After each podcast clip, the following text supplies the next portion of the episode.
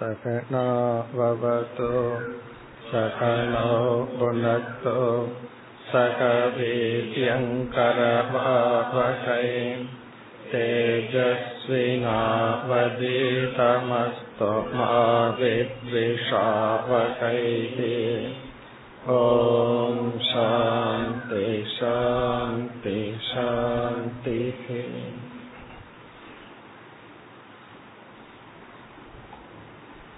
நாற்பதாவது ஸ்லோகம். விஷயேஷ்வா விஷன் யோகி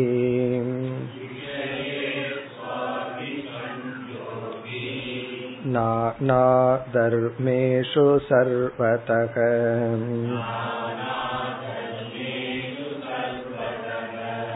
குணதோஷ வ்யபேதாத்மா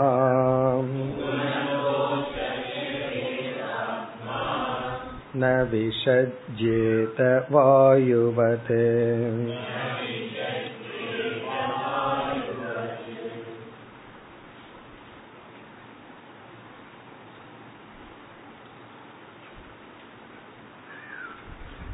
இரண்டாவது குரு இங்கு வாயு தத்துவம், காற்றை பார்த்து நான் என்ன தெரிந்து கொண்டேன் என்று கூறுகின்ற கருத்தை பார்த்து கொண்டு வருகின்றோம்.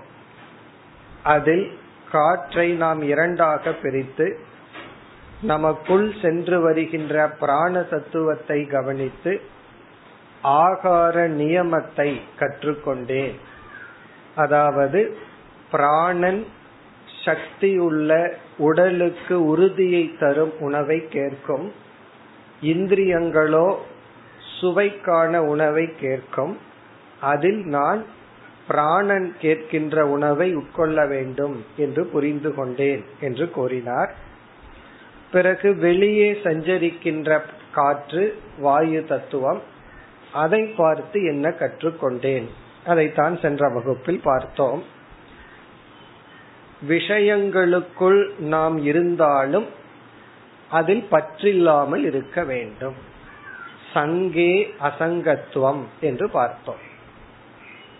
அதாவது மனம் ஆரோக்கியமாக இருக்க வேண்டும் என்றால் புலன்கள் வழியாக நல்ல உணவை மனதிற்கு கொடுக்க வேண்டும். அதில் சில சமயம் நல்ல உணவை கொடுக்கும் பொழுது தீய உணவும் சேர்ந்து உள்ளே சென்று விடுகிறது. எதை பார்த்தால் நமக்கு ஆசை, பொறாமை, கோபம் இவைகள் ஏற்படுமோ அவைகளும் நம் வசம் இன்றி உள்ளே சென்று விடுகிறது. அப்பொழுது எப்படி இருக்க வேண்டும், இதைத்தான் நாம் சென்ற வகுப்பில் பார்த்தோம். சில விஷயங்களையே நாம் விட்டுவிட வேண்டும், பார்க்காமல் கேட்காமல் இருக்க வேண்டும். அதை தமக என்று சொல்கின்றோம். அது இயலாத பொழுது நாம் பார்ப்பதையும் கேட்பதையும் நல்லதாக பொருள்படுத்த வேண்டும், நல்லதாக பார்க்க வேண்டும்.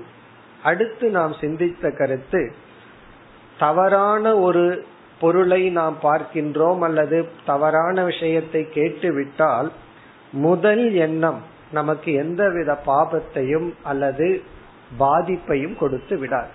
அந்த எண்ணத்தை நாம் வளர்த்தி விடக்கூடாது, சங்கல்பம் கூடாது. மனதளவில் தீய எண்ணம் வந்து செல்வதனால் பெரிய பாபம் இல்லை, அது செயல்படும் அளவில் வந்து விடக்கூடாது. அதை நாம் பார்த்தோம். இந்த தமக என்ற சாதனையை சாஸ்திரத்துல நம்ம மூணு இடத்துல பார்க்கிறோம். புலனடக்கம், இந்திரிய கட்டுப்பாடு. முதல் இடம் வந்து ஞானத்துக்கு நாம் தகுதி அடைய வேண்டும் என்றாலும் இந்திரிய கட்டுப்பாடு புலனடக்கம் பேசப்பட்டுள்ளது. மனதை புலனை அடக்கினால்தான், ஒழுங்குபடுத்தினால்தான் நம்மால் அறிவை அடைய முடியும், சில விஷயத்தை புரிஞ்சுக்க முடியும். இப்ப அறிவை அடைவதற்கு புலனடக்கம் சாஸ்திரத்துல பல இடத்துல பேசப்பட்டுள்ளது. தமக என்று சாதன சதுஷ்டய சம்பத்தியில் இந்திரிய ஒழுக்கத்தை பேசும் பொழுது அறிவுக்கு தகுதியை அடைவதற்காக. பிறகு இரண்டாவது இடம் ஞான நிஷ்டைக்காகவும் தமக புலனடக்கம் பேசப்பட்டுள்ளது. ஸ்தித பிரக்ஞ லட்சணத்தில் பகவான் வந்து ஞான ஞானத்திலிருந்து ஞான நிஷ்டை அடைய வேண்டும் என்றால் அங்கு இந்திரிய ஒழுக்கம் தேவை என்று கூறுகின்றார். முதலில் சாதகன் வந்து நல்ல விஷயங்களைத்தான் உள்ள கொடுக்கணும், எந்த விஷயத்திலையும் பற்று வைக்க கூடாது. இரண்டாவது ஞான நிஷ்டைக்காகவும் புலனடக்கம் தேவை. மூன்றாவது மோக்ஷ லட்சணமும் புலனடக்கம் யாருக்கு முழுமை பெற்று உள்ளதோ அவனே முக்தன் என்றும் சொல்லப்பட்டுள்ளது. தமக என்பது ஞான சாதனை, ஞான நிஷ்டா சாதனை, மோக்ஷ லட்சணம். அப்படி மூணு இடத்துல நம்ம பார்க்கிறோம். பல கதைகள் எல்லாம் சொல்லப்பட்டு இவனுக்கு ஞான நிஷ்டை வந்துள்ளதா இல்லையாங்கிறதனுடைய டெஸ்ட் என்னன்னா புலனடக்கம் முழுமை பெற்று விட்டதா. சுகபிரமருடைய கதையெல்லாம் உங்களுக்கு தெரிஞ்சிருக்கும். அவர் வந்து ஒரு எண்ணெய் கிண்ணத்தை எடுத்துட்டு அந்த கிண்ணம் நிறைய எண்ணெயை வச்சுட்டு ஒரு பெரிய சபையில வலம் வரணுமா, அங்கு அனைத்து ஆடல் பாடல்களும் இருக்கும். இதுல வந்து என்ன கீழே சிந்தாம வலம் வர வேண்டும்ங்கிற கதையெல்லாம் கேள்விப்பட்டிருக்கலாம். அதனுடைய அர்த்தம் என்னன்னா இவருக்கு முழு புலனடக்கம் வந்து விட்டது என்றால் அவர் ஞான நிஷ்டை அடைந்து விட்டார்.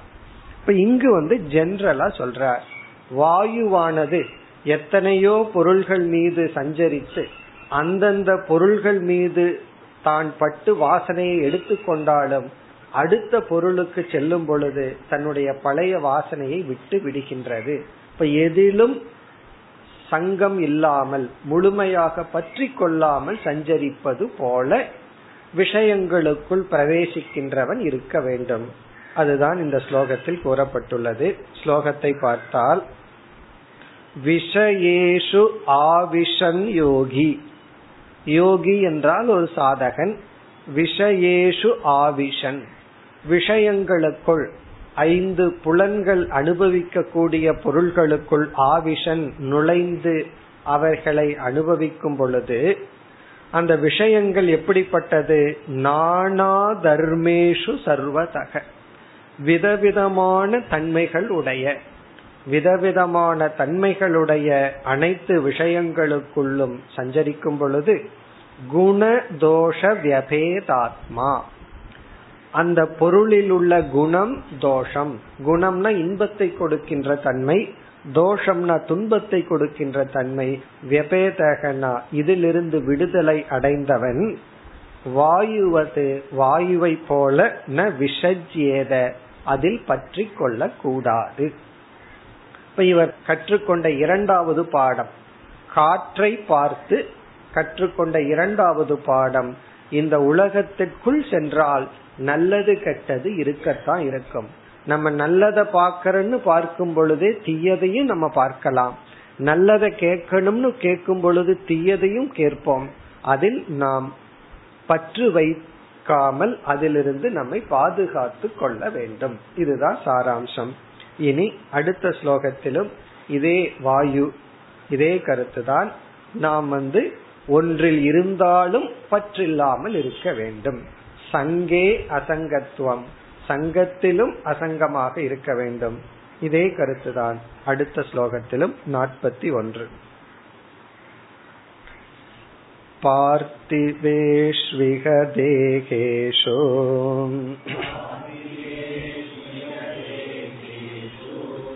பிரவிஷ்டஸ்தத்குணாஶ்ரயக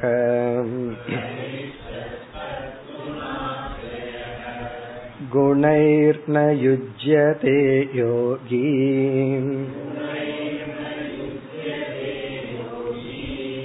கந்தைர்வாயுரிவாத்மத்ருக்.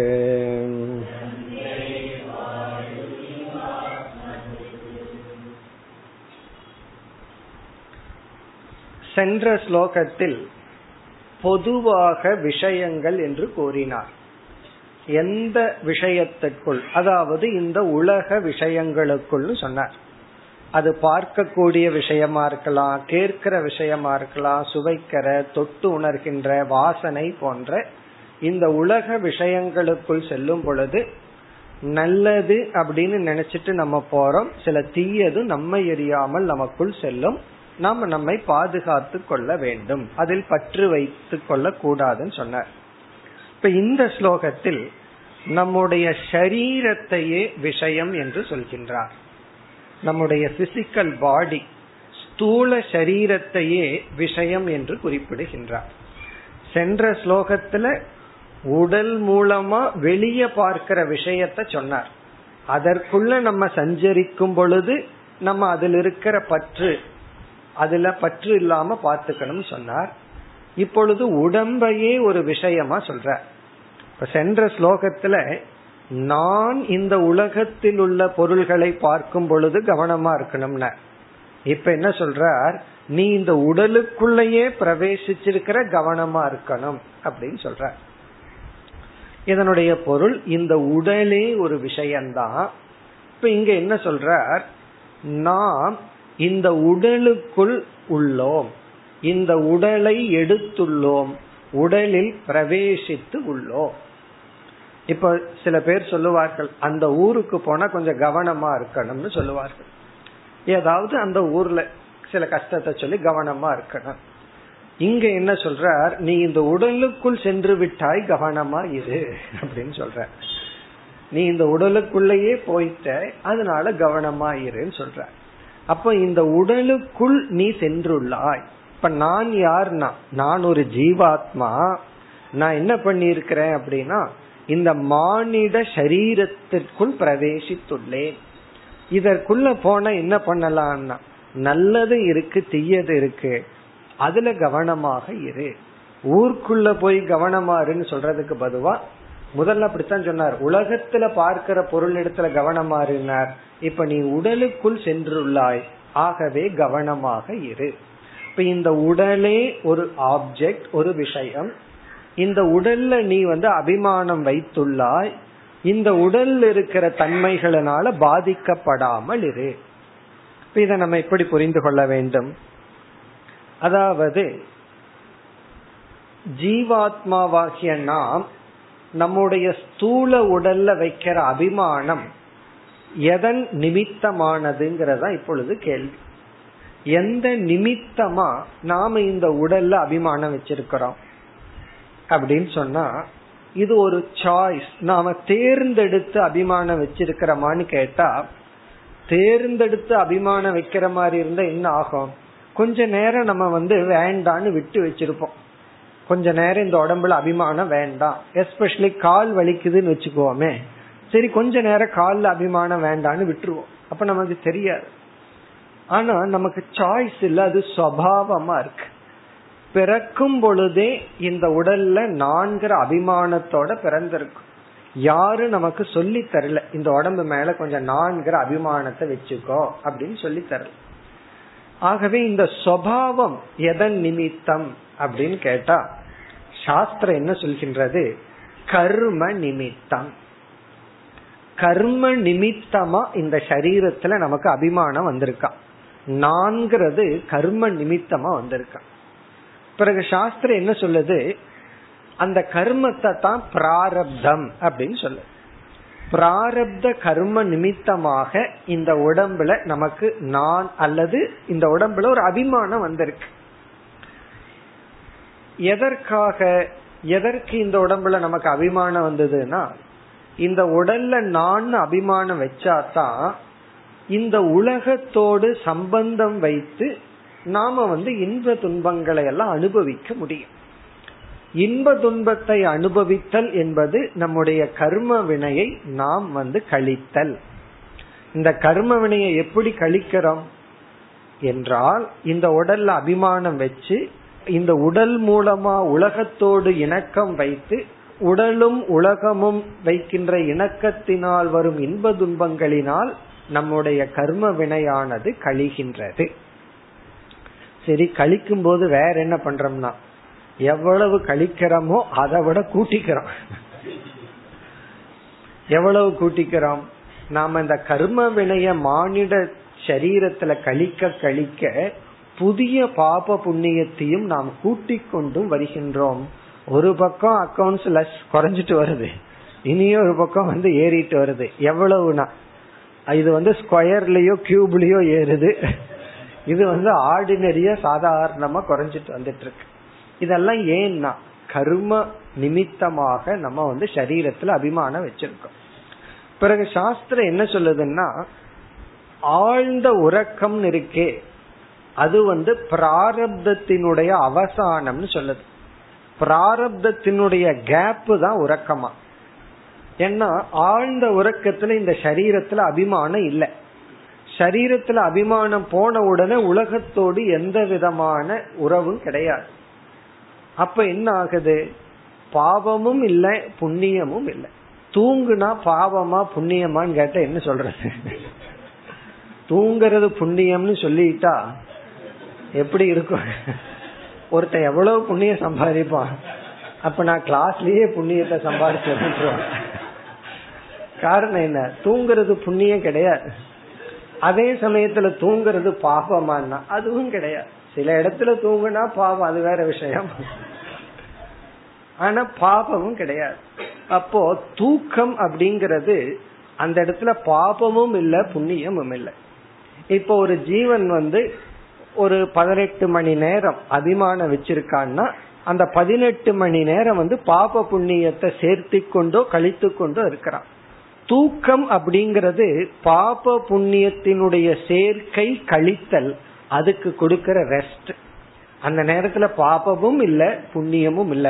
இப்ப பிராரப்தத்தினுடைய கேப்பு தான் தூக்கம். சில பேர்த்துக்கு பிராரப்தத்துல ரொம்ப கேப் வந்துடுது, அதனால என்ன ஆகுதுன்னா அவங்க அதிகமா தூங்கி கொண்டே இருப்பார். இப்ப கும்பகர்ணனுக்கு கொஞ்சம் கேப் அதிகம், பிராரப்தத்தினுடைய அவசானம் அதிகம். அதனால நாம விரும்பி இந்த சரீரத்துல அபிமானம் சாய்ஸ்ல வரல, அது கர்ம நிமித்தமா வருது. இப்ப நம்முடைய அடுத்த பாயிண்ட் என்ன, அபிமானம் இந்த உடம்புல வர்றது கர்ம நிமித்தம், அவாய்ட் பண்ண முடியாது. அதனாலதான் நான் ஆத்மாங்கிற ஞானத்தை அடைஞ்ச ஞானியும் வேறு வழி இல்லாமல் இந்த சரீரத்துல அபிமானம் வச்சுதான் ஆகும். ஞானத்துக்கு பிறகும் ஞானியும் இந்த உடம்புல அபிமானம் வச்சுதான் ஆகணும், அதுல சாய்ஸ் கிடையாது. காரணம் என்ன, அது அவன் விரும்பி வரல, பிராரப்த கர்மத்துல வந்திருக்கு. இப்ப பிராரப்த கர்மத்தினால அபிமானம் வச்சா அந்த கர்மம் முடிகிற வரைக்கும் இந்த சரீரத்துல நம்மால அபிமானம் வைக்காமல் இருக்க முடியாது. அதனாலதான் நம்ம விருப்பப்படி அதிக நேரமும் தூங்கிவிட முடியாது. காரணம் என்ன, பிராரப்தம் சும்மா விடாது. சில பேர்த்துக்கு வயது ஆக ஆகத்தான் பிராரப்தம் அதிகமாயிட்டே இருக்கு, தூங்க விடாது. காரணம் என்ன, பிராரப்தம். இல்லையே நான் ஸ்லீப்பிங் டோஸ் போடுவேன்னா சில பேர் ஸ்லீப்பிங் டோஸ் போட்டுட்டு தான் விழிச்சிட்டு இருப்பாரு, அதுவும் வேலை செய்யாம போகும். ஆகவே இப்ப நம்ம இங்க சொல்ற வர்ற கருத்து, சரீரத்துல அபிமானம்ங்கிறது நாம விருப்பப்படி நடக்கிறது இல்ல, அது கர்மத்தினால நடக்குது, வேற வழி இல்லை. அதத்தான் இங்க அவதூதர் சொல்றார், இந்த சரீரத்துல நீ ஒரு ஜீவன் அபிமானம் வைக்கிறது வேறு வழியின்றி வைக்கின்றான். சென்ற ஸ்லோகத்துல என்ன சொல்றார், வேற வழி இல்லாம இந்த உலகத்துல சிலதை பாத்துறோம், சிலதை கேக்குறோம், சிலதெல்லாம் கேட்க வேண்டாம் தான் நினைக்கிறோம், ஆனா காதுல வந்து விழுகுது. நம்ம என்ன பண்றது, சிலது பார்க்க கூடாதுன்னு நினைக்கிறோம், பார்த்துறோம். அதற்கு பிறகு நீ என்ன பண்ணணும்னு சொன்ன, நம்ம சொன்ன சங்கல்பம் வராம பார்த்துக்கணும், அதோட நிறுத்திக்கணும் அப்படின்னு சொன்னோம். அதே லாஜிக்கு தான் இங்கேயும் சொல்றார், உடம்புல ஒரு ஜீவன் வைக்கிற அபிமானமும் அவனுடைய வசமின்றி இருக்கு. இந்த உடம்புல நான்கிற உணர்வு இருக்கே அது பாவம்னு நினைக்க வேண்டாம், அது கர்ம வினையில வந்திருக்கு, இந்த உடம்ப நான்னு தான் நினைச்சாகணும். சரி, இந்த நிலையில நீ என்ன பண்ணணும், அதுதான் இந்த ஸ்லோகத்துல கொடுக்கற அட்வைஸ். இப்ப இங்க என்ன சொல்ற, நம்ம மூணு ஸ்டேஜா இப்ப பிரிச்சு படிச்சா நமக்கு புரிஞ்சு. ஒரு போகி என்ன நினைக்கிறான், அல்லது அஞ்ஞானி அசாதகன், எந்த சாதனையும் செய்ய விரும்பாத ஒரு அஞ்ஞானி இந்த உடலோட எப்படி இருக்கான்னு பார்த்தோம்னா, அவனுக்கு இந்த உடல் அகம், இந்த உடல் தான் நான், இந்த உடலுக்கு வர்ற இன்பம்தான் அவனுடைய லட்சியம், உடலுக்கு வர்ற துன்பத்தை தவிக்கிறது தவிர்ப்பது தான் அவனுடைய லட்சியம். அப்போ போகிய பொறுத்த வரைக்கும் அகம் ஈக்குவல் டு ஷரீரம், ஷரீரே அகம் பாவக. அதனாலதான் அகம்பாவம் சொல்றோம், அகம் காரக, அகம் இது ஷரீரே யக கரோதி, யார் உடல்ல நான்கிற புத்திய வச்சிருக்கா. இப்ப நான்கிற புத்திய உடல்ல வச்சுட்டு அதனுடைய விளைவா சம்சாரின்னு சொல்லலாம் அல்லது போகின்னு சொல்லலாம். அவன் என்ன நினைக்கிறான், உடலையே லட்சியமா வச்சுட்டு உடலுக்கு எது சுகமோ அது அவனுடைய கோல். அந்த உடலுக்கு சுகம் கொடுக்கிற பாதையில அவன் போவான், உடலுக்கு மேக்சிமம் துயரத்தை அவாய்ட் பண்ற பாதையில அவன் போவான். இது வந்து ஒரு நிலை. ஏன்னா அவனை பொறுத்த வரைக்கும் உடல் தான் நான். இந்த ஸ்டேஜ் வேண்டாங்கிறத இந்த ஸ்லோகத்தினுடைய அட்வைஸ். அடுத்த ஸ்டேஜ்ல தான் இங்க சொல்ற, அடுத்த ரெண்டு ஸ்டேஜ தான் இங்க சொல்ற.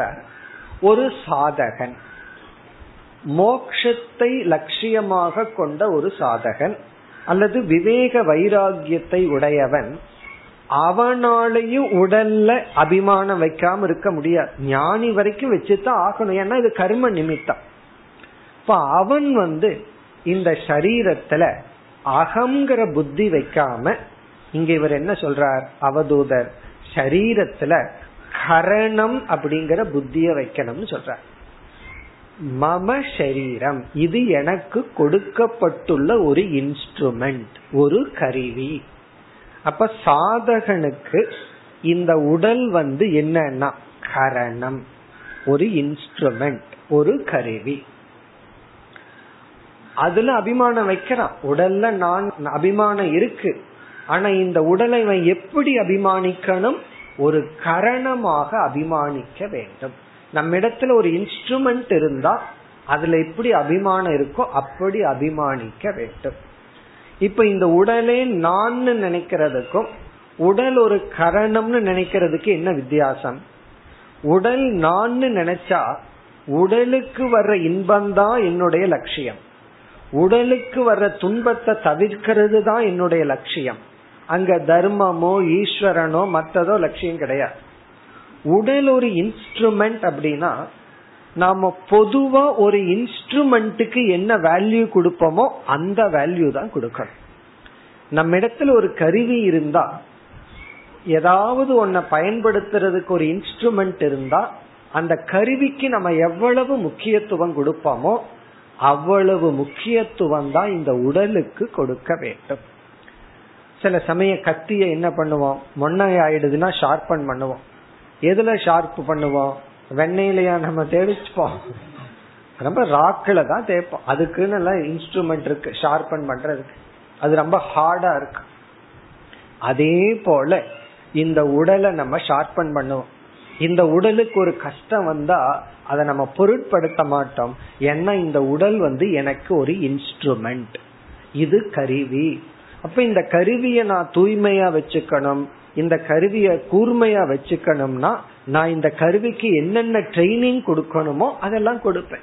காரணம் என்ன, இந்த உடல்ல எனக்கு இருக்கிற அபிமானம் வந்து as an instrument. அதனாலதான் instrumental value towards body சொல்வார். பாடியில இன்ஸ்ட்ருமெண்டல் வேல்யூ இருக்கணும். ஃபர்ஸ்ட் ஆளுக்கு வந்து இன்ஸ்ட்ரிங்க்ட் வேல்யூ, அதுவே நான் அப்படிங்கிற ஒரு வேல்யூ. இவனுக்கு வந்து ஒரு இன்ஸ்ட்ருமெண்டல் வேல்யூ. இன்ஸ்ட்ருமெண்டல் வேல்யூனா நம்ம கிட்ட ஒரு கருவி இருந்தா அந்த கருவிக்கு எவ்வளவு முக்கியத்துவம் கொடுப்போமோ, அது நம்ம வீட்டுல யூஸ் பண்ற எந்த கருவியா இருந்தாலும் சரி, எந்த பொருளா இருந்தாலும் சரி, புஸ்தகம் முதல் கொண்டு அதுக்கு எவ்வளவு வேல்யூ கொடுக்கணுமோ அவ்வளவுதான் கொடுக்கணும். கொடுக்க வேண்டிய வேல்யூ கொடுக்கணும். சில பேர்த்துக்கு புஸ்தகம் எப்படி இருக்கும்னா, பாரதியார் சொல்லுவாராம், சிவபெருமான் மாதிரி இருக்குமா, ஆதி அந்தம் இல்லாமல் இருக்குமா. ஆதி அந்தம் இல்லாமல் இருக்கும்னு என்ன அர்த்தம், முதல் பக்கம் இருக்காது கடைசி பக்கம் இருக்காது, நாளாக முதல் பக்கம் பிஞ்சிட்டே வரும் கடைசி பக்கம் பிஞ்சிட்டே வரும், அப்புறம் இடையில வெறும் பாடி மட்டும்தான் இருக்கும். அப்படி இருக்க கூடாதுன்னு சொல்லுவாராம். புஸ்தகம்னா அது ஒரு சரஸ்வதி அறிவை கொடுக்கிற இன்ஸ்ட்ருமெண்ட், அதுக்கு ஒரு வேல்யூ கொடுக்கணும், கொடுக்கற வேல்யூ கொடுக்கணும். சில பேர் புஸ்தகமே தான் மாதிரி நினைச்சுக்குவாங்க, அப்படி இருக்க கூடாது. யாருக்கும் கொடுக்க மாட்டேன், நான் மட்டும் படிப்பேன். சில பேர் புஸ்தகத்தை கேட்டா அவங்களுக்கு டென்ஷன் ஆயிடுவாங்க, அப்படி இருக்க கூடாது. அது ஒரு ஆப்ஜெக்ட், அவ்வளவுதான். அது நம்ம கிட்ட இருக்கிற ஒரு இன்ஸ்ட்ருமெண்ட். அவ்விதம் இந்த உடல் மீது அபிமானம் வச்சுதான் ஆகணும். என்ன இங்க அவதூதர் என்ன சொல்றாரு, உன்னால அது முடியாது, காரணம் அது கர்ம வினை, நீ சூஸ் பண்ணல. இந்த உடல் மீது அபிமானம் வச்சுதான் ஆகணும். ஆனா அது ஒரு இன்ஸ்ட்ரிங்க்ட், நானே உடல்ங்கிற அபிமானம் வைக்காம அதில் இருக்கிற அந்த உடல் வந்து ஏதோ ஒரு லட்சியத்துக்கான கருவி என்ற பாவனையில் இந்த உடல் மீது அபிமானம் வைத்து இந்த உடலை பாதுகாக்க வேண்டும். அப்படி வந்தாதான் நம்ம வந்து பிராண விருத்தியாயேவ சந்துஷ்யேன்னு சொன்னாரே, அப்படி ஆகார கட்டுப்பாடெல்லாம் செய்ய முடியும். ஆகாரத்துல கட்டுப்பாடு வரணும்னு சொன்னா இந்த உடல் மீது இன்ஸ்ட்ருமெண்ட் வேல்யூ வரணும். இந்த உடலே நான் வந்துடக்கூடாது. உடலே நான் வந்தா பிறகு என்னன்னா எவ்வளவு ஆகாரத்தை உடலுக்கு கொடுக்க முடியுமோ கொடுத்துட்டு இருக்கலாம். நான் யார்னா என்னுடைய வெயிட் தான் நான். அப்படின்னா அப்புறம் என்ன பண்றது, ஏத்திக்க வேண்டியதுதான். ஆனால் நான் யார்னா நான் யாரோ, எனக்கு பகவான் தற்காலிகமா ஏதோ ஒரு லட்சியத்துக்கா இந்த உடலை கொடுத்திருக்கார். இந்த உடலை நான் பயன்படுத்த வேண்டும். இது வந்து இரண்டாவது நிலை, அதை குறிப்பிடுகின்றார். பிறகு மூன்றாவது நிலை, அது வந்து ஞானி இந்த உடலை பார்க்கின்ற நிலை. ஞானி இந்த உடலை எப்படி பார்ப்பான்? போகி வந்து உடலை நான் பார்ப்பான். யோகி சொல்லலாம், சாதகன யோகின்னு சொல்லலாம். யோகி வந்து உடலை கரணமா பார்க்கிறான், ஞானி வந்து உடலை திருஷ்யமாக பார்ப்பான். திருஷ்யம்னா வேடிக்கை பார்க்கின்ற பொருள். எத்தனையோ பொருளை வேடிக்கை பார்க்கிறோம், இந்த உடலை இவர் வேடிக்கை பார்ப்பார். நம்ம கவர்மெண்ட் ஹாஸ்பிட்டலுக்கு போனோம் அப்படின்னா ஒவ்வொருவரும் எப்படி கஷ்டப்பட்டுட்டு இருக்காங்கிறது நமக்கு ஒரு வேடிக்கை தான். பார்த்துட்டு என்ன சொல்லுவோம், நமக்கு ஒரு ஸ்டாண்டர்ட் வேர்டு இருக்கு, ஐயோ பாவம் அப்படிங்கிற வார்த்தை. அதை சொல்லிட்டு நம்ம என்ன பண்ணுவோம், வந்துடுவோம். காரணம் என்ன, வேடிக்கை பார்ப்போம், யாரெல்லாம் எப்படி கஷ்டப்படுறாங்க அப்படின்னு சொல்லி. அதே போல ஞானி இந்த உடலை வேடிக்கை பார்ப்பான். உடலுக்கு ஒரு கஷ்டம் வந்தா ஞானி என்ன சொல்லுவான், ஐயோ பாவம் இந்த உடல்னு சொல்லிக்கான். வெளியே சொல்ல மாட்டான், தனக்குள்ள நினைச்சுக்குவான் இந்த உடல் பாவம். உடலுக்கு சௌகரியமானது ஒண்ணு கிடைச்சதுன்னா பரவாயில்லையே, இதுக்கு பிராரப்தம் அடிக்குது அப்படின்னு நினைச்சுக்குவான். சில பேர்த்த பார்த்து பொறாமப்படுவோம் நம்ம, அவனுக்கு பாடுற என்ன காலம் சொல்லி. அதே போல ஞானி தான் உடலை பார்த்துக்குவான், இதுக்கு பாரு ஒரு யோகம், யாரோ கொண்டு வந்து நல்லா சாப்பாடு கொடுக்கறாங்க அப்படின்னு நினைச்சுக்குவான். சில சமயம் கிடைக்கலன்னு வச்சுக்குவோமே, பாவம் இதுக்கு யோகம் இல்லை அவ்வளவு. நான் யாருன்னா நான் யாரோ அது வேற விஷயம். இப்ப நான் யாரோ, இந்த உடம்புக்கு சில நேரம் நல்லா சாப்பாடு கிடைக்குது, சில நேரம் கிடைக்கிறது இல்ல, சில நாள் ஆரோக்கியமா இருக்கு, சில நாள் இது நோய்வாய்ப்பட்டு கிடைக்குது. அப்படி ஞானி இந்த உடலை ஒரு திருஷ்யமாக பார்ப்பான், யோகி கரணமாக பார்ப்பான், போகி நானாக பார்ப்பான். இந்த மூணு பேர்த்துமே இந்த உடல்ல நான்கிற அபிமானம் வச்சுதான் ஆகணும், வேற வழி கிடையாது. ஏன்னா கர்மத்துல வந்திருக்கு, எவ்வளவு நாள் பிராரப்தம் முடியும் வரை. இந்த மூணு பேருமே பிராரப்தம் முடியும் வரைக்கும் இந்த உடல்ல நான்கிற புத்தியோடு இருப்பார்கள். ஆனால் எப்படி இருக்க வேண்டும்? மீண்டும் அதே வாயு உதாகரணம். வாயு வந்து ஒரு பொருள் மீது படுது, அந்த பொருளினுடைய குணத்தை தற்காலிகமா எடுத்துக்குது, ஆனா பெர்மனண்டா எடுத்துக்கிறது இல்ல, அடுத்த பொருளுக்கு இதை விட்டுட்டு போயிருது. அதே போல ஒரு யோகியும் ஒரு ஞானியும் இந்த உடல் மீது அபிமானம் வைத்தாலும் உடலினுடைய குணதோஷங்களை எடுத்து கொள்வதில்லை, உடலினால் பாதிக்கப்படுவதில்லை. இந்த உடலை கரணமாகவோ அல்லது திருஷ்யமாகவோ பார்க்க வேண்டும். இப்ப எடுத்த உடனே நம்ம போகியா இருந்துட்டு உடனே ஞானி ஆகணும்னு ஆசைப்படக்கூடாது, அது முடியாது. உடலே நான் சொல்லிட்டு திருஷ்யமா பாக்கிறேன் அப்படின்னு சொல்ல முடியாது. பார்க்கலாம் எப்பன்னா எல்லாம் ஆரோக்கியமா நல்லா இருந்தா, கொஞ்சம் உடலுக்கு கஷ்டம் வரட்டும் நம்மளால பார்க்க முடியாது. இப்ப முதல்ல இது ஒரு கரணம், அகங்காரத்திலிருந்து மமகாரத்துக்கு போகணும். இது என்னுடைய உடல், இதை நான் பேணி பாதுகாக்கணும், இதுக்கு ஆரோக்கியமானும். அதனாலதான் உபனிஷத் மாணவர்களும் உடலினுடைய ஆரோக்கியத்துக்கு பிரார்த்தனை செய்கிறார். காரணம் என்ன, அவர்களுக்கு இந்த உடல் வந்து ஒரு இன்ஸ்ட்ருமெண்ட். பிறகு ஞான நிஷ்டை வரும் பொழுது உடலை நம்ம வந்து எதுவும் செய்ய வேண்டாம். அதனாலதான் வேறொருத்தர் வேறொரு இடத்துல எழுதுவார், ஞானி வந்து இந்த உடலை மற்றவர்களுடைய பிராரப்த கர்மத்துக்கு விட்டு விடுகிறானா. மற்றவங்களுக்கு யாருக்காவது இந்த உடல் உயிரோடு இருக்கணும்னு ஆசை இருந்தா இதுக்கு ஏதாவது சாப்பாடு போடட்டும், இல்லையா வேண்டாம். ஆகவே இந்த உடல் வாழணுமா வேண்டாமாங்கிறது மற்றவர்களுடைய பிராரப்த முடிவு பண்ணட்டும். என்ன பொறுத்த வரைக்கும் இந்த உடலை பயன்படுத்தி அடைய வேண்டியதை அடைஞ்சிட்டேன், அடைய வேண்டியதை அடைஞ்சதுக்கு அப்புறம் இந்த உடல் வந்து சும்மாதான் இருக்கு. ஒரு ஆப்ஜெக்ட்ல இருந்து அடைய வேண்டியது அடைஞ்சாச்சு, கரும்புல இருந்து எவ்வளவு கடிச்சு சாறு எடுக்க முடியுமோ எடுத்தாச்சு, அதுக்கு மேல அங்க ஒன்னும் பண்ண முடியாது, அவ்வளவு ட்ரை. பிறகு அந்த சக்கை என்னன்னா அது போல ஞானிக்கு இந்த உடல் அவன் பயன்படுத்தி விட்டான். பிறகு வந்து பிராரப்தாய சமர்ப்பிதம்னா ஒரு ஆசிரியரை விளக்கம் சொல்றாரு, பரப்பிராரப்தாய சமர்ப்பிதம், இது மற்றவங்களுடைய பிராரப்த கையெழுத்து நான் விட்டுட்டேன்னு சொல்ற. அதை ஆரம்பத்துல விடக்கூடாது, யாரோ பாத்துக்கிட்டுன்னு விடக்கூடாது, ஆரம்பத்துல அல்ல, ஆரம்பத்துல இது ஒரு இன்ஸ்ட்ருமெண்ட், இத நான் கவனமா பாதுகாக்கணும்னு சொல்லி நம்ம பாதுகாக்கணும். ஆனால் உடல் தான் நான் சொல்லி உடலினுடைய தர்மங்களை எல்லாம் என்னுடைய தர்மம்னு நினைச்சிட்டு, உடலுக்கு ஒரு சிறு நோய் வந்துட்டா முழுமையா நான் துவண்டு, உடலுக்கு ஒரு கொஞ்சம் கம்ஃபர்ட் கிடைச்சிட்டா உடனே அதிக சந்தோஷப்படாமல் அப்படி சந்தோஷப்பட்டு கொண்டு நாம் இந்த உடல் என்று நினைத்து கொள்ள கூடாது. இதுதான் மீண்டும் அவர் வந்து அந்த வாயுவிலிருந்து கற்றுக்கொண்ட பாடம்.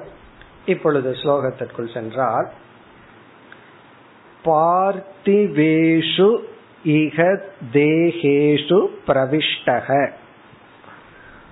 தேஹேஷு பிரவிஷ்டக உடலில் பிரவிஷ்டன், உடலில் நுழைந்தவர்கள், உடலுக்குள், இந்த உடல்னா எல்லா அந்தந்த ஜீவர்கள் அந்தந்த உடலுக்குள். பிறகு இந்த உடல் எது மயமானதுன்னு இங்க விளக்கிறார். பார்த்திவேஷு, பார்த்திவேஷுனா பிருத்திவி போன்ற பஞ்சபூதங்களால் ஆன, பார்த்திவேஷு தேகேஷு பஞ்ச ஸ்தூல பூதங்களால் ஆன உடலுக்குள் நுழைந்த ஜீவன் நாமெல்லாம். பார்த்திவேஷு அப்படின்னா, பார்த்திவம் அப்படின்னா பஞ்சபூதங்கள், பூமியில் ஆரம்பித்து பிருத்திவி போன்ற பஞ்சபூதங்களால் ஆன தேகங்களுக்குள், இக இங்கு பிரவிஷ்டக, பிரவிஷ்டகன நுழைந்த ஜீவாத்மா, இங்க பிரவிஷ்டகன அபிமதக அபிமானம் செய்த ஜீவாத்மா. தத் குணாஸ்ரயக சன், தத் குணாஸ்ரயக அப்படின்னா அந்த உடலினுடைய குணங்களை அபிமானம் வைத்து கொண்டவனாக இருந்த போதிலும், குணாஸ்ரயக சன் அபி, அந்த உடல் இப்ப வந்து ஒரு ஜீவன் மனித சரீரத்திற்குள்ள போனா தன்னை மனிதன் நினைப்பா, ஆண் சரீரத்தை எடுத்துட்டா தன்னை ஆண்னு தான் நினைப்பான், பெண் சரீரத்தை எடுத்துட்டா பெண்ணு நினைப்பான். பிறகு எந்த ஜீவன் எந்த சரீரத்திற்குள்ள போனானோ அந்த சரீரத்தினுடைய குணத்தை தானாக அபிமானித்தவன். இது வந்து சாய்ஸ் இல்லைங்கிற காரணம் என்ன, இது கர்ம வினையில வந்தது, நம்ம நம்ம சாய்ஸ் கிடையாது. யாரு நம்ம கேட்டு இவ்வளவு வருஷமா இப்படி ஆரோக்கியமான இப்படிப்பட்ட கலருடைய உடம்புல நீ பறக்கணும் நல்லா நமக்கு சொல்லல, அந்த ஜீவன் அந்த உடலை கர்ம வினையினால் எடுத்துள்ளான். இருந்த போதிலும் குணைஹி ந யுஜ்யதே யோகி, யோகியானவன் சாதகனானவன் குணைஹி ந யுஜ்யதே உடம்பினுடைய குணங்களுடன் பற்று கொள்வதில்லை, ந யுஜ்யதேனா நான் என்று அபிமானிப்பதில்லை, அகம் புத்தியை சேர்ப்பதில்லை அர்த்தம். ந யுஜ்யதேனா அகங்கிற புத்திய அங்க வைக்கிறது இல்லை, இந்த உடம்புல அவன் இருந்தும் இந்த உடம்புல நான்கிற புத்தியை ஒரு யோகி வைப்பதில்லை. யோகினா ஒரு சாதகன், இப்ப ரெண்டு பேர் வைக்கிறது இல்லை, ஒரு சாதகன், இனி ஒருவன் யாருன்னா கடைசி சொல் ஆத்ம திருக்கு, ஆத்ம திருக்குனா ஆத்மாவை அறிந்தவனும் ந யுஜ்யத்தை வைப்பதில்லை, ஒரு யோகியும் வைப்பதில்லை, ஆத்ம ஞானியும் அந்த உடல் குணத்துடன் தன்னை சம்பந்தப்படுத்தி கொள்வதில்லை. இப்ப ஆத்ம திருக் அப்படிங்கிறது ஞானி, ஞானி வந்து ஞானத்தினால உடலை நான் பார்க்கறது இல்லை, ஆனா திருஷ்யமா பார்ப்பான், இந்த உடல் வந்து திருஷ்ய பார்க்கப்படும் பொருள். இத வந்து ஒரு பெரிய தியானமா பண்ண வேண்டும், அது அடுத்த ஸ்லோகத்துல சொல்ல போற. அதாவது எத்தனையோ பொருள்களை வேடிக்கை பார்க்கிறோம், அப்படி இந்த உடலையும் வேடிக்கை பார்க்க வேண்டும். நான் என் உடலை பார்த்துட்டு தான் இருக்கேன்னு சொல்லக்கூடாது. பார்த்துட்டு தான் இருக்கோம், எந்த பாவனையில பார்த்துட்டு இருக்கோம், நான் நான் பார்த்துட்டு இருக்கோம். அப்படி இல்லாம மற்ற பொருளை பார்ப்பது போல் இந்த உடலை பார்க்க வேண்டும்.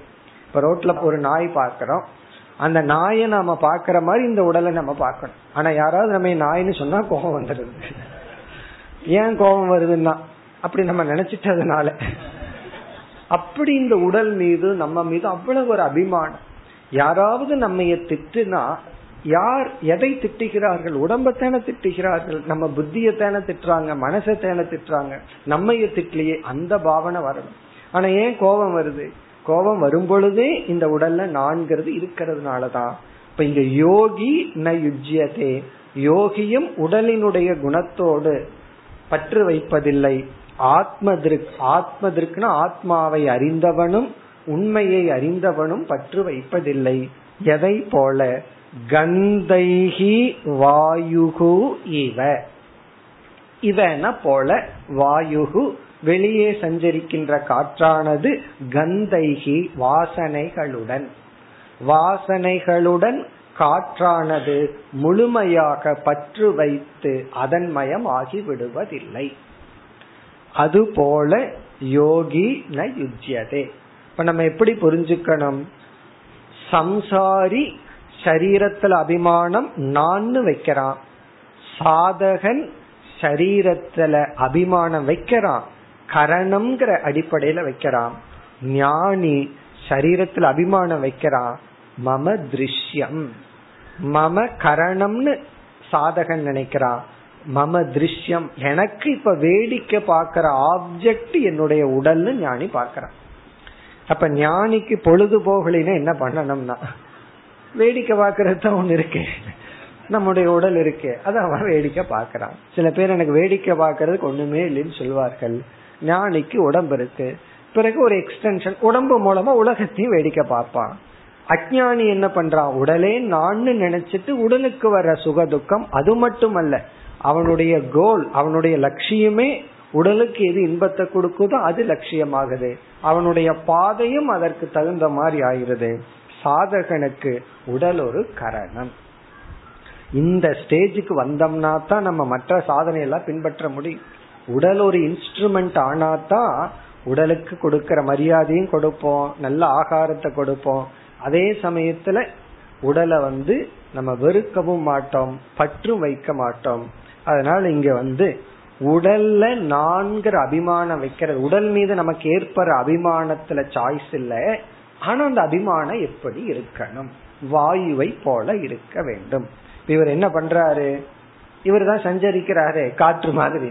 அதனால இவரை சஞ்சரிக்கும் போது காற்றை பார்த்து அந்த வாசனைகள், காற்று எப்படி அந்த வாசனைகளோடு தொடர்பு கொள்ளுதுன்னு பார்த்து இந்த ஞானத்தை அடைந்தேன். இத்துடன் இரண்டாவது குரு முடிவடைகிறது. முதல் குருவிலிருந்து என்ன கற்றுக்கொண்டார்?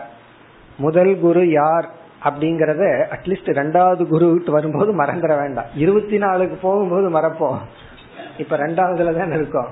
முதல் குரு வந்து இந்த பிருத்திவி பூமி, இந்த பூமியை பார்த்து ரெண்டு பாடம் கற்றுக்கொண்டார். ஒன்று பொறுமை, இரண்டாவது என்ன கற்றுக்கொண்டார்? பரோபகாரக, மரமும் மலைகளும் மற்றவர்களுக்காகவே வாழ்கின்றது என்ற சேவை, மற்றவர்களுக்கு உதவி செய்தல், பரோபகாரம், மற்றவர்களுக்காக வாழ்தல். இந்த ரெண்டையும் முதல் குரு கிட்ட கற்றுக்கொண்டார். இரண்டாவது குரு கிட்ட என்னென்ன கற்றுக்கொண்டார்? வாயு, வாயுவிடம் இருந்து ஆகார நியமத்தை கற்றுக்கொண்டார், அதாவது உணவு கட்டுப்பாடு.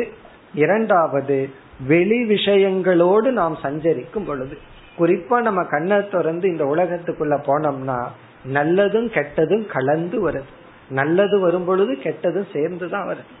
இப்ப வந்து பகவான பார்க்கலான்னு திருப்பதிக்கு போனா சில பேர் அந்த நகையத்தான் பார்த்துட்டு வருவாங்க. ரெண்டாவது டாபிக் லட்டா இருக்கும், ஒன்னு நகை, போகும்போது நகை வரும்போது லட்டு. என்ன டாபிக் பேசிட்டு போயிட்டு வந்தீங்கன்னா, காரணம் என்ன? போனது பகவான் தான், ஆனா அங்க அட்ராக்ட் ஆனது என்னன்னா நகை தான். அப்ப திருப்பதில இருந்து நேரம் நகை கடைக்கு போயிடுவோம். காரணம் என்னன்னா ஆத்மா அனாத்மா ரெண்டும் கலந்து இருக்கு, நல்லதுக்குள்ள தீயது இருக்கு. அதாவது கோயிலுக்கு போனா நல்லதையும் பார்க்கலாம், நகையும் பார்த்துட்டு வரலாம், பற்று நமக்கு வரலாம். நமக்கு என்னென்ன ஆபரம் வேணுமோ அதெல்லாம் பகவானுக்கு போட்டிருக்கோம். அப்ப என்ன ஆகுதுன்னு, அது போலதான் உலகமே. ஆகவே இங்க என்ன சொல்றார், இந்த உலகத்துக்குள்ள போனா நாலு நல்ல விஷயமும் கேட்போம், தீய விஷயத்தையும் கேட்போம். சில பேர் நல்ல விஷயத்த சொல்லிட்டு ஒரு குப்பையை போட்டு போவார்கள். அப்ப என்ன பண்ணணும்னா கவனமாக இருக்க வேண்டும். அடுத்தது வந்து நம்முடைய உடல் மீது நமக்கு அபிமானம்ங்கிறது நம்மால விட முடியாது, ஆனா அந்த அபிமானத்தை மாற்றி கொள்ள வேண்டும். இந்த உடல் ஆண்கிற அபிமானத்தை விட்டுட்டு இந்த உடல் கரணம்ங்கிற ஒரு அபிமானத்துக்கு வரணும். பிறகுதான் இந்த உடல் நமக்கு திருஷ்யமாகும். இனி நாம் மூன்றாவது குருவுக்கு செல்கின்றோம். அடுத்த ஸ்லோகம்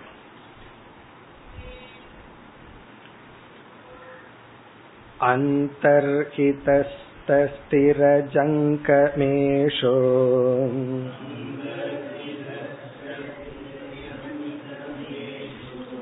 பிரம்மாத்மபாவேன சமன்வயேன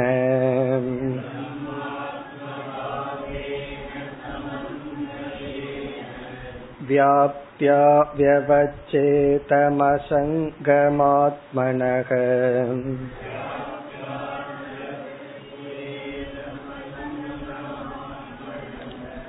முனிர்நபஸ்த்வம் விததஸ்ய பாவயேத்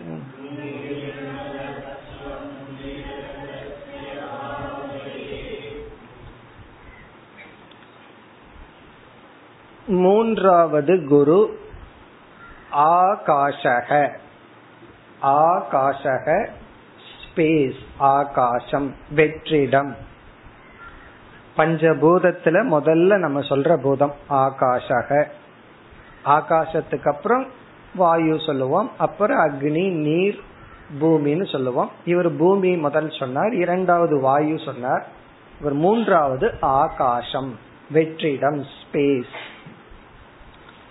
நாற்பத்தி இரண்டு நாற்பத்தி மூன்று இந்த இரண்டு ஸ்லோகங்கள் மூன்றாவது குரு ஆகாசம். இரண்டு ஸ்லோகத்துல ஆகாசத்தை பார்த்து என்ன கற்றுக்கொண்டேன். இந்த இருபத்தி நான்கு குருமார்களில் எத்தனையோ தத்துவங்களை எல்லாம் சொல்லி என்ன கற்றுக்கொண்டேன்னு சொல்ல போறார். அதுல வந்து பல நம்ம இந்த மாதிரி பார்த்த வேல்யூஸ், நட்பண்புகள், எந்த குணத்தை விடணும், எந்த குணத்தை மனசுல அடையணும். இப்ப பொறுமைய பார்த்தோம், பரோபகாரத்தை பார்த்தோம், சரீரத்துல அபிமானம் எப்படி இருக்கணும்னு பார்த்தோம்.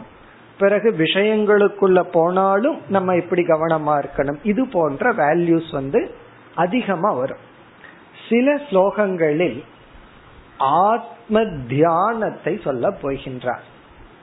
நிதித்தியாசனம் என்கின்ற சாதனை. அவ்விதம் ஆகாசம் என்கின்ற குருவை பார்த்து தான் எப்படி நிதித்தியாசனம் செய்ய வேண்டும் என்று குறிப்பிடுகின்றார். அப்படி பல குருமார்கள் வரப்போகின்றார்கள். அதாவது ஆத்ம தியானம், அதான் வேல்யூ. ஆத்ம தியானம் அல்லது நிதித்தியாசனம். அதாவது ஆகாசத்தை பார்த்து சாஸ்திரத்துல ஆத்மாவுக்கு என்னென்ன லட்சணம் சொல்லப்பட்டுள்ளதோ அந்த லட்சணங்களை ஆகாசத்துடன் ஒப்பிட்டு இவர் தியானிப்பதை குறிப்பிடுகின்றார். ஆத்மாவை புரிஞ்சுக்கிறதுக்காக சில எக்ஸாம்பிள்ஸ் நம்ம சொல்லுவோம். இப்ப ஈஸ்வரனே நிமித்த உபாதான காரணத்துக்கு நம்ம ஸ்பைடரை உதாரணமா சொல்றது போல ஆத்மஸ்வரூபத்தை புரிஞ்சுக்கிறதுக்கு சில எக்ஸாம்பிள் சாஸ்திரத்துல சொல்லப்படும். அந்த உவமையில முக்கியமான இரண்டு உவமை வந்து, ஒன்று ஆகாசம், இனி ஒன்னு பிரகாசம். பிரகாசம்னா லைட், ஆகாசம்னா ஸ்பேஸ். இந்த ஆகாசத்தினுடைய சில குணங்கள் ஆத்மாவினுடைய சில குணங்களோடு ஒப்பிடப்படும். அதே போல லைட், லைட்டினுடைய பிரகாசத்தினுடைய சில குணங்கள் ஆத்மாவினுடைய சில சொரூபத்துடன் எக்ஸாம்பிளா புரிஞ்சுக்கிறதுக்காக ஒப்பிடப்படும். இப்ப இவர் இங்க என்ன செய்கின்றார், ஆகாசத்திடம் இருக்கின்ற சில குணங்களை கூறுகின்றார். கூறி ஆத்மாவிடம் இருக்கின்ற சில குணங்களுடன் சமப்படுத்தி நான் ஆத்மாவை இவ்விதம் தியானிக்க வேண்டும். அதாவது ஒரு சாதகன் ஆத்மாவை இந்த மாதிரி தியானிக்கணும்னு சொல்ல போறார். இனி அடுத்தது அக்னியை பத்தி வரும்போது அதே இதையும் பார்க்க போறோம். அக்னியினுடைய சில சொரூபத்தை பார்த்து ஆத்மஸ்வரூபத்தை பார்த்து அவ்விதம் தியானிக்க வேண்டும். அப்படி இந்த இரண்டு ஸ்லோகங்களில் ஆகாசத்தினுடைய சில குணங்களை எடுத்துக்கிறார். நேச்சர் ஆஃப் ஸ்பேஸ், ஸ்பேஸ்னுடைய சில குணங்கள், ஆத்மாவினுடைய சில வர்ணனையை எடுத்துக்கிறார். இந்த ரெண்டும் சிலது ஒத்து போகுது, எல்லாமே போகாது. காரணம் ஆத்மா வந்து அறிவு சொரூபம், ஆனா ஸ்பேஸ் வந்து ஜடமானது. இந்த ரெண்டுக்கு பெரிய வித்தியாசம் தான். இந்த ஸ்பேஸ் தான் எம்டினஸ் தான் ஆத்மான்னு ஏன் சொல்லக்கூடாதுன்னா, ஆத்மா வந்து உணர்வு சொரூபம், ஆகாசம் வந்து ஜட சொரூபம், அதுல நம்ம ஒப்பிடக்கூடாது. ஆனா ஆகாசத்துக்கு எத்தனையோ சில குணங்கள் இருக்கு, அந்த குணமும் ஆத்மஸ்வரூபமும் ஒரே மாதிரி இருக்கு. ஆகவே அந்த ஆத்மஸ்வரூபத்தை புரிஞ்சுக்கிறதுக்கு ஆகாசத்தினுடைய சொரூபத்தை உதாகரணமாக எடுத்துக்கொண்டு தியானிக்க வேண்டும்.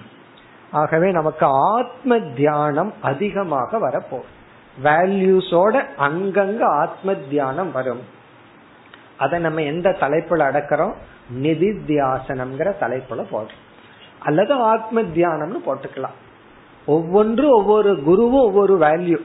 ஏன்னா கடைசியில வந்து டெஸ்ட் வைக்கிறதா இருந்துச்சுன்னா எப்படி டெஸ்ட் வைக்கணும், இருபத்தி நாலு குருமார்களை எழுதி அவர்களிருந்து கற்றுக்கொண்ட பாடம் என்ன, தெரியவில்லைன்னு சொன்னா குரு பொறுமையாக இருக்க வேண்டும். முதல் வேல்யூ முதல் வேல்யூ என்னன்னா பொறுமை. சரி பரவாயில்ல. அப்படி நம்ம கடைசியில ஞாபகம் வச்சுக்க வேண்டியது என்னன்னா, இந்த குரு இந்த வேல்யூ சமப்படுத்தணும். பூமி இஸ் ஈக்வல் டு பொறுமை பிளஸ் பரோபகாரக. சுருக்கமா சூத்திரமா நம்ம பண்ணி வச்சுக்கணும், இதுதான் சூத்திரம்னு சொல்றது. இரண்டாவது வாயு ஈக்வல் டு, எவ்வளவு சுருக்கமா நீங்க எழுதி வச்சுக்க முடியுமோ அப்படி நீங்களே ஒரு சூத்திரத்தை உருவாக்கணும்.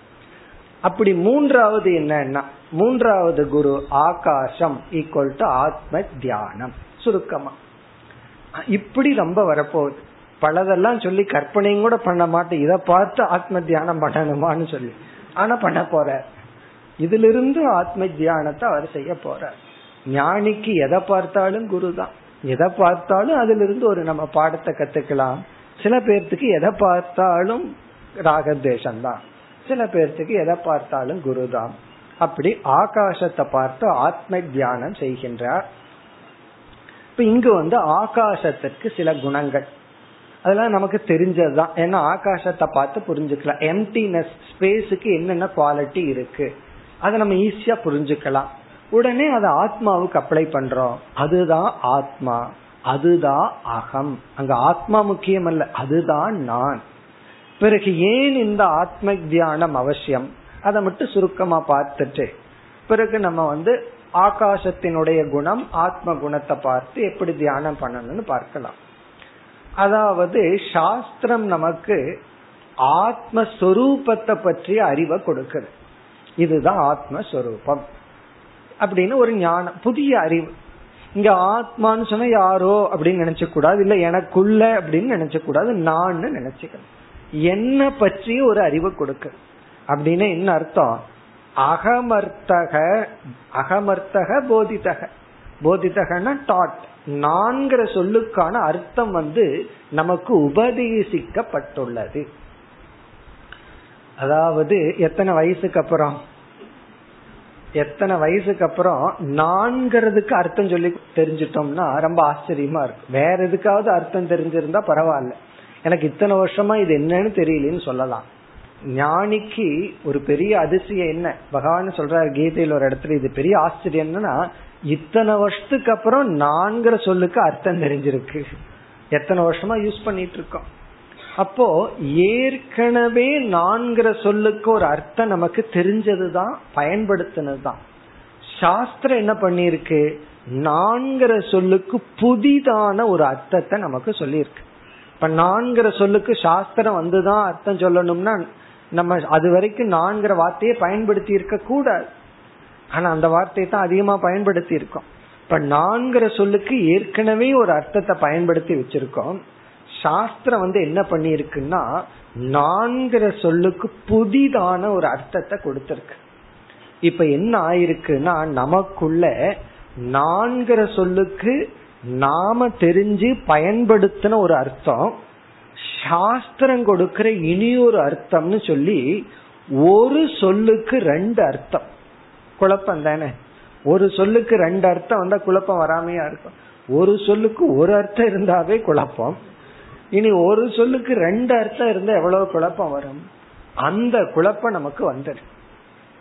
பிறகு எந்த அர்த்தம் முன்னுக்கு வந்து நிக்கும்னா எந்த அர்த்தத்தை அதிகமா பயன்படுத்தி இருக்கிறோமோ அந்த அர்த்தம் தான் நேச்சுரலா வரும். இயற்கையா எந்த அர்த்தத்தோட நம்ம வாழுவோம், எந்த அர்த்தத்தை நம்ம அதிக நாள் பயன்படுத்தி இருக்கிறோமோ அந்த அர்த்தம் தான் நேச்சுரலா வரும். இப்ப வந்து கம் அப்படிங்கிற வார்த்தைக்கு வா அப்படின்னு அர்த்தம் இருக்கு. திடீர்னு ஒரு ரெவல்யூஷன் டிக்ஷனரியில மாத்திக்கிறாங்க, கம்னா போன அர்த்தம் மாத்திட்டாங்கன்னு வச்சுக்கோமே. அப்ப நம்ம என்ன பண்ணுவோம்? இத்தனை நாளா கம் கம்னு சொல்லி உன்னை புரிஞ்சு வச்சிருப்போம். இப்ப கம் அப்படின்னா போ அப்படிங்கிற அர்த்தம் மாறுனா கொஞ்ச நாள் என்ன பண்ணிருப்போம், என்ன பண்ணுவோம், தலைகீழா சொல்லிட்டு இருப்போம். கம் வாங்குற அர்த்தத்துல நம்ம வந்து எதை பயன்படுத்துவோம், புதுசா வர்ற அர்த்தத்தை பயன்படுத்த மாட்டோம். காரணம் என்ன? புதிதான சொல் புதிய அர்த்தம். அப்ப நமக்கு பழைய சொல் பழைய அர்த்தத்துலதான் வாழ்ந்துட்டு இருப்போம். அப்ப என்ன ஆகும்னா புதிய சொல் புதிய அர்த்தத்துல வாழ்ந்தாகணும். எப்படின்னா கொஞ்ச நாள் நமக்குள்ளேயே அப்படி வாழ்ந்தாகணும். அதுதான் நிதித்தியாசனம்னு பேர். கொஞ்ச நேரம் நான் புதிய அர்த்தத்தில் நானாக இருந்து பழகுதல். இப்ப நிதித்தியாசனம்னா என்னன்னா புதுசா நான்கிற வார்த்தைக்கு ஒரு அறிவை அர்த்தத்தை சம்பாரிச்சு வச்சிருக்கிறனே அந்த அறிவில் இருந்து பழகுதல். அப்படியே அதுல கொஞ்ச நேரம் இருக்கிறது. அதத்தான் பாவனை அப்படின்னு சொல்வது. இங்கு வந்து அவதூதர் அந்த வார்த்தையை தான் பயன்படுத்துறார், பாவயேத். நீ இப்படி பாவனை செய்ய வேண்டும், ஆத்மாவிடம் இப்படிப்பட்ட தன்மை உடையதாக, அல்லது நான்கிற சொல்லுக்கு இப்படிப்பட்ட பொருளுடையதாக பாவனை செய்ய வேண்டும். உண்மையிலேயே ஞானத்திற்கு பிறகு பாவனைங்கிறது தவறுதான். ஞானத்திற்கு பிறகு பாவனை அவசியம் இல்லதான். ஏன்னா ஞானம் வந்தாச்சு, அப்புறம் என்ன போய் பாவனை. இப்ப வந்து உங்களிடத்துல இது கிளிப் அப்படின்னு காமிச்சிட்டேன், நீங்க பார்த்தாச்சு, அதுக்கப்புறம் இத கிளிப்னு பாவனை பண்ணுங்கன்னு சொன்னா எப்படி இருக்கும்? அதுதான் எனக்கு தெரிஞ்சு போச்சு, இது போய் என்ன பாவனை பண்றதுன்னு கேட்போம். இப்ப நான்னு தெரிஞ்சாச்சு, ஏன் பாவனை பண்ணணும்னா நான்கிறது தெரிஞ்சாலும் ஏற்கனவே ஒரு நான் வந்து இந்த அறிவை செயல்படாம தடைப்படுத்துகிறது. என்ன பண்ணது? சும்மா விட மாட்டேங்குது. இத்தனை நாளா என்ன வச்சிட்டு இருந்து இப்ப திடீர்னு கழட்டி விட்டுட்டியான்னு கேக்குது. லோக்கல் லாங்குவேஜ் அது, அதனாலதான் இந்த அறிவு வந்து அப்படி கேக்குது. பழைய நான் வந்து என்ன அப்படியே விட்டுட்டேயே, என்ன என்ன அம்போன்னு விடுறையேன்னு கேக்குது.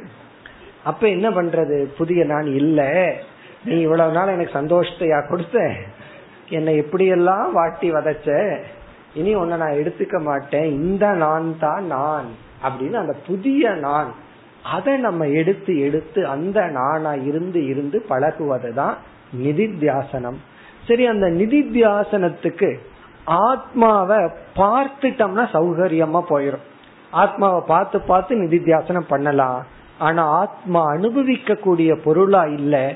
ஆகவே ஆத்மாவினுடைய தன்மைக்கு ஒரு உவமை தேவைப்படுகிறது, ஒரு எக்ஸாம்பிள் தேவைப்படுது. அந்த உவமைதான் இங்கு ஆகாசம். இப்ப ஆகாசத்தினுடைய தன்மைகளை ஒரு எக்ஸாம்பிள் உவமையாக கொண்டு அந்த தன்மை இது சொல்ல போறார், பூர்ணமானது, விரிவடைந்தது, அந்தர்யாமின்னு சொல்ல போறார். அப்படிப்பட்ட தன்மையாக நான் இருக்கின்றேன் என்று ஆத்ம தியானத்தில் ஈடுபட வேண்டும். இப்ப மூன்றாவது வேல்யூ ஆத்ம தியானம். அந்த வேல்யூவை பின்பற்றுவதற்கு ஆகாசம் ஒரு உவமை. என்னென்ன வேல்யூவை, என்னென்ன தன்மைகளை ஆகாசத்திலிருந்து எடுத்துக்கொள்ள வேண்டும் அது இங்கு கூறப்பட்டுள்ளது. அடுத்த வகுப்பில் பார்ப்போம். ஓம் பூர்ணமத பூர்ணமிதம் பூர்ணாத் பூர்ணமுதச்யதே பூர்ணஸ்ய பூர்ணமாதாய பூர்ணமேவாவசிஷ்யதே. ஓம் சாந்தி சாந்தி சாந்தி.